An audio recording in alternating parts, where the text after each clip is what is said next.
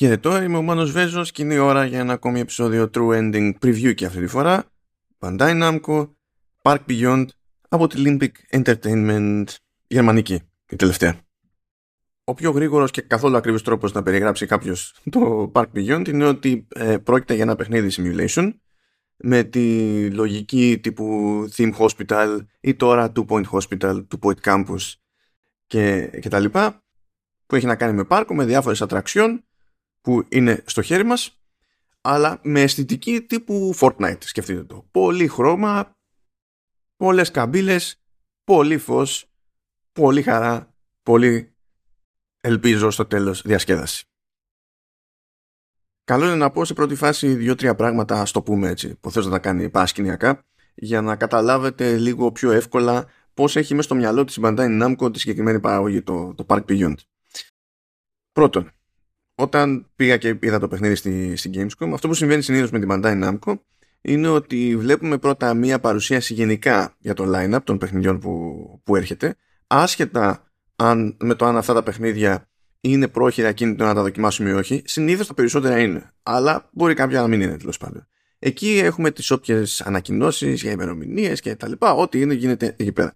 Και αφού τελειώσει αυτή η παρουσίαση, που συνήθως είναι κανένα μισάωρο, κάτι, κάτι τέτοιο, δίπλα ακριβώς υπάρχουν μηχανήματα για να δοκιμάσουμε παιχνίδια. Ο κανόνας είναι, ε, που αυτό το είχα αναφέρει και στο επεισόδιο για το One Piece Odyssey, ο κανόνας είναι ότι υπάρχουν παντού PlayStation με φορτωμένα όλα τα demo μέσα και εμείς έχουμε το περιθώριο να κάτσουμε σε ένα σύστημα και στο χρόνο που έχουμε μπορεί να είναι τρία τέταρτα, μια ώρα, εξαρτάται είναι στο χέρι μας να, ε, να διαλέξουμε και να εστιάσουμε στο οποιοδήποτε παιχνίδι. Δεν ήταν έτσι φέτος. Φέτος τα μισά μηχανήματα ήταν κονσόλες, ήταν PlayStation 5 και έτρεχαν διαφορετικά demo από διαφορετικά παιχνίδια και τα άλλα μισά συστήματα ήταν PC αποκλειστικά και μόνο για το Park Beyond. Αυτό από μόνο του δίνει έτσι μια αίσθηση για το κατά πόσο παίρνει στα σοβαρά η Bandai Namco το συγκεκριμένο παιχνίδι που είναι και νέα προσπάθεια, νέο IP σε ένα είδος στο οποίο παραδοσιακά δεν μπλέκει. Βέβαια δεν χρειάζονταν κάποιος να φτάσει σε εκείνη τη φάση να πάει στα demo units για να έχει να δοκιμάσει το παιχνίδι για να το καταλάβει, διότι και στην παρουσίαση που είπα προηγουμένως είπε ό,τι είχε να πει με τα γνωστά της IP. Δηλαδή, πιάσαμε Dragon Ball, πιάσαμε JoJo's Bizarre Adventure, πιάσαμε ένα μάτσο πράγματα, έτσι. Αλλά το κλείσιμο της παρουσίασης και πάλι ήταν το Park Beyond. Και αν ούτε αυτό πείθει για το ότι παίρνει στα σοβαρά τη συγκεκριμένη παραγωγή Bandai Namco, μένει να πω ότι η συνεργασία με τη γερμανική ομάδα ανάπτυξης ξεκίνησε έτσι πιο χαλαρά, υποτίθεται ότι ήταν εξωτερική παραγωγή. Ε, σε κάποια φάση πήρε ένα μειοψηφικό πακέτο της εταιρείας η Bandai Namco, πράγμα που σημαίνει ότι έχει λόγο μεν σε κάποια πράγματα, αλλά ε, δεν περνάει το δικό της ανά πάσα ώρα και στιγμή. Ωστόσο, το Φεβρουάριο του 2021 πήρε πλειοψηφικό πακέτο, πράγμα που σημαίνει ότι πλέον η Bandai Namco έχει όντως τον έλεγχο της Limbic Entertainment. Τι ρόλο βαράει όμως η Limbic Entertainment; Λοιπόν, προηγουμένως, είναι, ε, πόσο είναι, είναι 20 χρόνια, ναι, είναι 20 χρόνια ομάδα. Ε, έχει ασχοληθεί στην ουσία με 6 τίτλους. Ο, το Park Beyond θα είναι το έκτο κατά σειρά. Οι πρώτοι τρεις είναι στην ουσία Might and Magic για λογαριασμό της Ubisoft. Ύστερα ετοίμασε το Memories of Mars για την 505 Games. Τελευταία της κυκλοφορία που υπάρχει εκεί έξω είναι το Tropico 6 για την Calypso Media και τώρα έχετε, έχετε το Park Beyond για την Bandai Namco. Με λίγα λόγια, ε, είναι πισάδες οι άνθρωποι. Το οποίο δεν είναι περίεργο για γερμανική ομάδα. Ε, δεν είναι καν περίεργο για γερμανική ομάδα να ασχολείται όχι απλά με, το, με την ανάπτυξη σε PC, αλλά με ανάπτυξη strategy, tactics, simulation κτλ. Υπάρχει κοινό που από μόνο του στη Γερμανία μπορεί και στηρίζει τέτοιες παραγωγές, ασχετά με το πώς θα πάνε έξω, και υπάρχει όλο το σχετικό υπόβαθρο και η όρεξη. Το Τρόπικο 6 είναι ο μόνος από αυτούς τους τίτλους που μέχρι τώρα έχει βρει το δρόμο του στις κονσόλες και το Park Beyond θα είναι ο επόμενος. Υποτίθεται πως το παιχνίδι θα προλάβαινε με κάποιο τρόπο μαγικό φαντάζομαι να κυκλοφορήσει μέσα στο 2022 αλλά τον Αύγουστο στο πλαίσιο της Gamescom προέκυψε ότι τελικά πηγαίνει για 2023. Τώρα πότε ακριβώς θα δούμε. Υποψιάζομαι πως η ανυπαρξία δοκιμαστικής έκδοσης σε κονσόλα παίζει κάποιο ρόλο στη συγκεκριμένη έτσι, αλλαγή ημερομηνίας εξόδου. Πάμε όμως στα του παιχνιδιού. Λοιπόν, το παιχνίδι περιστρέφεται, όπως είπα και προηγουμένως, γύρω από την κατασκευή ενός πάρκου με διαφορετικές ατραξιών, με, τη, με τις δικές του ευκολίες, τα δικά του καταστήματα, τη δική του οικονομία, έχουμε να υπολογίσουμε τη ροή του κόσμου, έχουμε να αντιδράσουμε στις προτιμήσεις του κόσμου, να ποντάρουμε λίγο ως προς το τι μπορεί να σημαίνει αυτό, να πειράξουμε το σχεδιασμό και, και τα λοιπά. Και φυσικά μπορούμε να καθίσουμε να σχεδιάσουμε τα πάντα λίγο λίγο χεράτα και πάνω απ' όλα τα roller coasters που είναι και εντάξει, το, ας το πούμε, βασικό της υπόθεσης, ο, ο κράτης. Υπάρχει από τη μία ένα campaign με δική του ιστορία. Η ιστορία είναι πάρα πολύ απλή. Στην ουσία προσγειωνόμαστε, ας το πούμε έτσι, σε ένα πάρκο που δεν τα πηγαίνει και πολύ καλά, διότι ο, ο μηχανικός, ο, ο Visioneer, λένε, που Visioneer είναι αναφορά ε, προφανής στον όρο Imagineer που χρησιμοποιεί η Disney για τους σχεδιαστές των ατραξιών στο, στα πάρκα της και γενικά για τους σχεδιαστές στα πάρκα της. Που προφανώς από τη μία είναι Imagination, από την άλλη είναι Engineer, κάπως έτσι. Ε, και επειδή δεν μπορεί κανένας να πει Imagineer χωρίς να ενεργοποιηθεί το νομικό τμήμα της Disney, ε, σου λέει ας παραπέμπουμε προς τα εκεί, αλλά κάνουμε και την τσαχπινιά μας. Οπότε Visioneer. Vision ή Visionary και Engineer. Και το πιάνουμε το υπονοούμενο, τι υπονοούμενο. Φωσφανάρι είναι. Τέλος πάντων. Ο γυραιός εκεί, Visioneer, δεν τα πηγαίνει και πολύ καλά. Έχει ξεμείνει από φρέσκες ιδέες, δεν δίνει πόνο η φαντασία και ερχόμαστε εμείς να βγάλουμε υποτίθεται το φίδι από την τρύπα. Υπάρχουν και διάφοροι άλλοι χαρακτήρες που λειτουργούν υποστηρικτικά στη λειτουργία του πάρκου, αλλά προφανέστατα έτσι εμείς τραβάμε το, το πολύ το κουπί. Ό,τι μπόρεσα να δοκιμάσω παίζοντας το παιχνίδι, στην ουσία ήταν ε, από την αρχή του, του παιχνιδιού. Ήταν σαν να παίζω. Το όχι σαν να παίζω, στην ουσία έπαιζα tutorial. Δηλαδή, ε, ε, εμφανίζομαι, ε, γνωρίζω τους βασικούς χαρακτήρες, μου λένε ποιο υποτίθεται ότι είναι το ζήτημα και με βάζει το παιχνίδι σε μια διαδικασία να μάθω να χειρίζομαι τα βασικά εργαλεία για τη δημιουργία roller coaster. Αλλά θα το αφήσω αυτό το κομματάκι για λίγο πιο μετά. Επειδή θέλω πρώτα να σταθώ σε μια ιδέα που φαίνεται να έχει μια κάποια τσακπινιά. Θα δούμε βέβαια. Πάλι δεν μπορούσα να το δοκιμάσω εκείνη την ώρα. Ε, μια ιδέα για το campaign. Υποτίθεται πως όταν ξεκινάμε το campaign ε, γίνονται κάποιες ερωτήσεις. Και στην ουσία αυτές οι ερωτήσεις έχουν να κάνουν ε, ε, με, ταυτόχρονα με πονταρίσματα. Δηλαδή μπορεί να μας ρωτήσει το παιχνίδι ε, τι σοϊ κοινό υποτίθεται ότι μας νοιάζει να στοχεύσουμε. Υπάρχουν τέτοιου είδους ερωτήσεις. Και οι επιλογές που κάνουμε σε αυτό το στάδιο στην ουσία καθορίζουν το ποιόν των ζητουμένων στις αποστολές του campaign. Πράγμα που σημαίνει ότι διαφορετικές απαντήσεις σε αυτές τις ερωτήσεις επηρεάζουν το τι θα μας ζητάει το παιχνίδι από την αρχή μέχρι το τέλος αυτού του story campaign.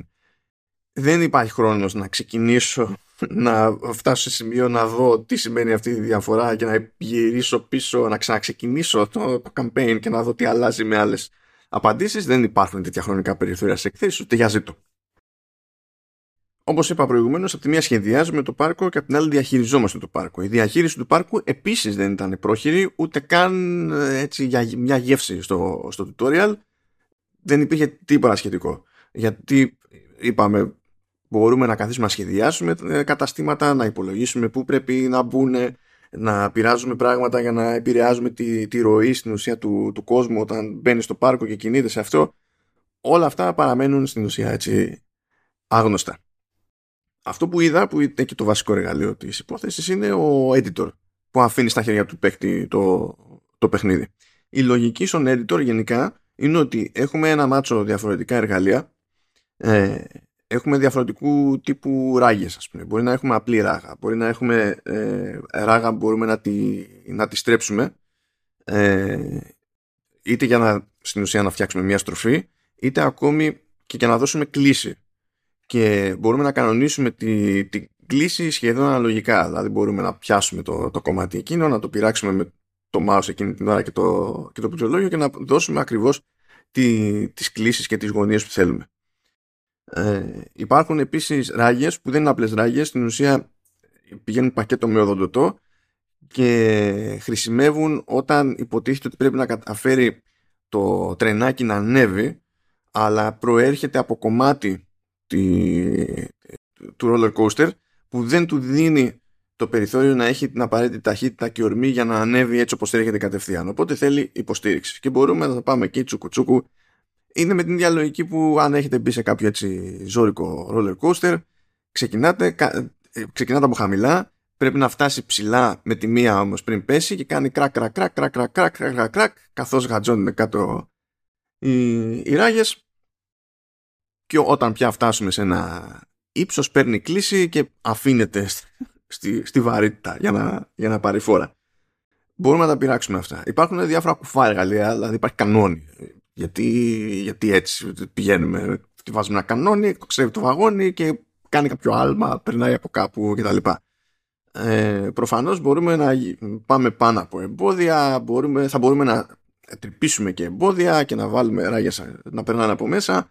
Υπάρχουν πάρα πολλές επιλογές και γενικά όλα αυτά τα κομμάτια να τα προσθέτουμε ε, με το που τα κουμπώνουμε πάνω σε προηγούμενο κομμάτι έρχεται και δένει το μοντέλο οργανικά και πάντα έχουμε το περιθώριο να τα πειράξουμε και να τα τροποποιήσουμε με διαφορετικούς τρόπους.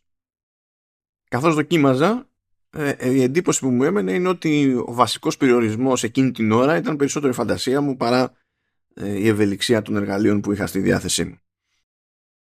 Όλα αυτά ακούγονται σχετικά χαριτωμένα, ρεαλιστικά κτλ. Με εξαίρεση το κανόνι. Αλλά τέλος πάντων. Υπάρχει και ένας μηχανισμός άλλος που στο παιχνίδι λέγεται Impossify. Υποτίθεται λοιπόν ότι μπορούμε να πάμε και να φτιάξουμε μια κατασκευή. Μπορεί να είναι στη τελική μια ρόδα. Έτσι, φτιάξαμε μια ρόδα. Ε, μπορούμε να κάνουμε Impossify και το κτίσμα της ρόδας κατά μια έννοια να πολλαπλασιαστεί και να γίνει ξέρω εγώ τετραπλή ρόδα. Γιατί, γιατί έτσι; Υπάρχει λοιπόν ένα σύστημα που είναι σαν να του λέμε πάρ το αυτό και κάτω όσο πιο κουφό γίνεται αφού το έχουμε φτιάξει και έχουμε πιάσει ένα βασικό επίπεδο παράνοιας ας πούμε και ικανοποιούμε εκείνη την ώρα και την περιέργειά μας. Το στυλ και το κουφανέμε. Επίσης πέραν αυτού υπάρχουν ολόκληρες ομάδες από διαφορετικά εργαλεία αντικείμενα που μπορούμε να χρησιμοποιήσουμε που χωρίζονται σε διαφορετικές θεματικές. Σκεφτείτε ξέρω εγώ μπορεί να είναι western, μπορεί να είναι medieval κτλ. Όλα αυτά είναι οργανωμένα σε ομάδες και μπορούμε να τα πάρουμε και να τους αλλάξουμε τα φώτα να τα συνδυάσουμε όπως μας κάνει κέφι. Μια από τις λεπτομέρειες που θέλει όπως βλέπω να επισημαίνει ξανά και ξανά ε, η Olympic Entertainment είναι ότι η λογική δεν είναι βάζω ένα κομμάτι και είναι σαν ένα κομμάτι puzzle με συγκεκριμένα χαρακτηριστικά και αν θέλω να αλλάξω κάτι πηγαίνω, το κάνω delete και διαλέγω ένα άλλο κομμάτι. Η λογική είναι ότι φτιάχνω κάτι πιο πολύ σαν να το πλάθω και εφόσον θέλω να αλλάξω κάτι αυτό σημαίνει κατά πάσα πιθανότητα ότι πηγαίνω εκεί και αρχίζω και το τροποποιώ. Αυτό για να καταλάβετε την ευελιξία στην προσήκηση του, του editor τουλάχιστον όταν έχουμε να κάνουμε με roller coasters. Τώρα από εκεί και πέρα υπάρχει το campaign. Υπάρχει ασφαλώς, δηλαδή θα ήταν παρανοϊκό το αντίθετο. Υπάρχει sandbox mode, οπότε μπορούμε να καθίσουμε να φτιάξουμε ένα πάρκο και να του δώσουμε και να καταλάβει και να μην μας νοιάσει ποια είναι η αποστολή, ποια είναι τα ζητούμενα, να μην δίνουμε δεκάρα. Και πάνω σε αυτό κουμπώνει και η ιδέα ότι μπορούμε να φτιάξουμε οτιδήποτε. Δεν έχει σημασία αν είναι ένα κατάστημα για το πάρκο, ε, ένα ολόκληρο roller coaster ή ένα ολόκληρο πάρκο. Μπορούμε να φτιάξουμε οτιδήποτε και θα μπορούμε να το μοιραστούμε με άλλους online. Γίνεται λόγος για sharing μεταξύ των διαφορετικών πλατφορμών που μιας και λέμε για διαφορετικές πλατφόρμες υποτίθεται ότι το παιχνίδι έχετε σε PC, Xbox Series και PlayStation 5. Δεν την παλεύει σε παλαιότερα συστήματα. Πράγμα που με φέρνει σε ένα ας το πούμε παράπονο από τη, τη δοκιμή περισσότερο, όχι τόσο από το παιχνίδι, γιατί από το παιχνίδι δεν, δεν είδαμε και πολύ, πολύ πράγμα σε, σε βάθος. Δεν ήταν έτσι στημένο το demo. Είναι ότι περίμενα, ειδικά σε αυτή την περίπτωση, να υπάρχει επιλογή να δω το παιχνίδι και σε κονσόλα. Ή να δω το παιχνίδι σε PC, αλλά με κάποιο χειριστήριο. Από κονσόλα τέλος πάντων ή κάτι. Διότι γενικά σε τέτοιου είδους παιχνίδια είναι πολύ, πολύ δύσκολη υπόθεση να πιάσουμε ένα σύστημα τέτοιο και να το προσαρμόσουμε ώστε να βγάζει νόημα και να μας βγαίνει πίστη ε, με, ένα, με ένα χειριστήριο. Και το λέω αυτό επειδή είμαι λιγότερο περίεργος εξ αρχής για το αν μπορεί να φτιάξει μερικά καλά συστήματα η Limbic που έχει εμπειρία όχι ακριβώς στο simulation αν και το τρόπικο εντάξει είναι το τρόπικο ε, έχει, έχει σχετική εμπειρία. Δηλαδή δεν πηγαίνω, δεν προσεγγίζω ένα τίτλο της με απορία για το αν θα πετύχει ας πούμε τα βασικά. Είχα την περιέργεια όμως να δω σε έναν τόσο έτσι ευέλικτο editor τι έχει να προτείνει εφόσον έχει να μπλέξει με, με χειριστήριο. Και μπορεί να πει κάποιος εντάξει γιατί έγινε, σιγά μεγάλε, έτσι κι αλλιώς αυτά τα παιχνίδια πηγαίνουν περισσότερο σε PC. Μπορεί ναι, μπορεί όχι. Και κάπως έτσι φτάνω στο τελευταίο κομμάτι αυτού του επεισοδίου που έχει να κάνει λίγο και με το σκεπτικό της Bandai Namco έτσι όπως το αντιλαμβάνουμε.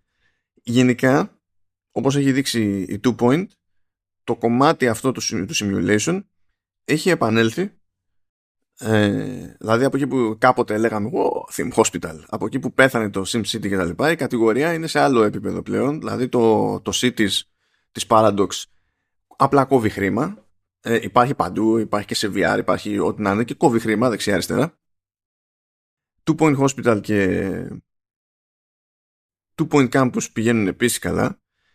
Ε, στην περίπτωση του Two Point Hospital έχουμε ακούσει και από τους developers εκεί ότι πήγε καλά και στο Game Pass και σε PC και σε, και σε κονσόλες βλέπουμε τέτοιου είδους παιχνίδια που παλιότερα δεν κάνουν τον κόπο να βγαίνουν σε κονσόλες να βγαίνουν και να στέκονται και να συνεχίζουν να στέκονται οπότε αυτό φαντάζομαι ότι έχει και το ανάλογο ενδιαφέρον να το στηρίζει αλλιώς δεν θα άξιζε τον κόπο ούτε το porting ούτε, ούτε η προσπάθεια να επινοήσει κάποιος τέλος πάντων ένα σύστημα χειρισμού που να βγάζει νόημα και συνάμα ε, η επιλογή μιας τέτοιας παραγωγής και τελικά η στην πράξη εξαγορά του, του στούντιο δείχνει ότι η Bandai Namco πάει να ακολουθήσει μια λογική που ακολουθεί εδώ και χρόνια η Sega.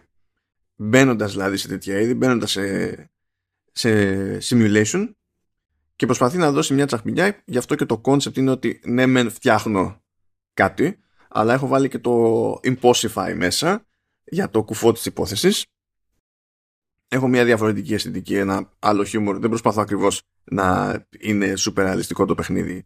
Καλά με ξέρεις τα physics, αλλά στο, στο περιτύλιγμα. Και κάνω ό,τι μπορώ ώστε τα assets που χρησιμοποιώ, άρα και οτιδήποτε φτιάχνετε με αυτά τα, τα assets, γι' αυτό υπάρχουν και διαφορετικές ομάδες από assets με τα δικά τους themes και, και τα λοιπά, να τραβάνε το μάτι. Φαντάζομαι ότι αυτό θα παίξει ρόλο και σε κάποιο είδους expansion packs, ας πούμε, και τέτοια προχωρώντας για να για να ε, τροφαντεύει ο τζίρος.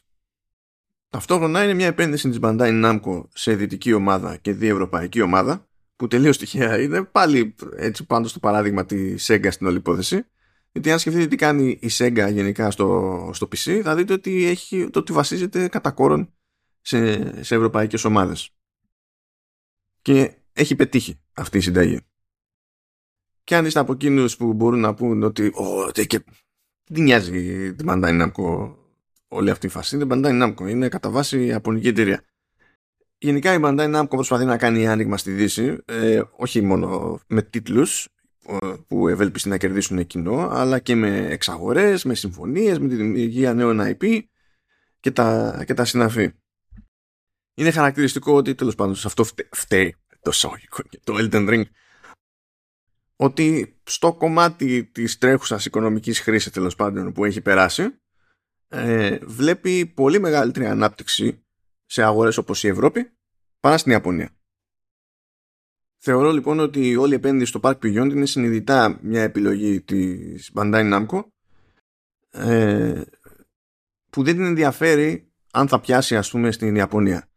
Αυτό ισχύει και για άλλους τίτλους με τους οποίους έχει μπλέξει αλλά το σπρόξιμο που βλέπω στο Park Beyond μιας και είναι η πρώτη ας πούμε πιο ας το πούμε τροφαντή της κυκλοφορία μέσα στο 2023 δεν περίμενα να το δω έτσι δηλαδή εμένα μου μένει η εντύπωση ότι η Bandai Namco έχει μια κάποια συγκεκριμένη πίστη ή και ελπίδα στο συγκεκριμένο πείραμα Αυτά όμως σε γενικές γράμμες για το, για το Park Beyond και το έτσι αρκετά σφιχτό και περιορισμένο demo που έπαιζε στα χέρια μου Τέλειωνε ένα ακόμη επεισόδιο True Ending και θα τα ξαναπούμε λίγαν συντόμως.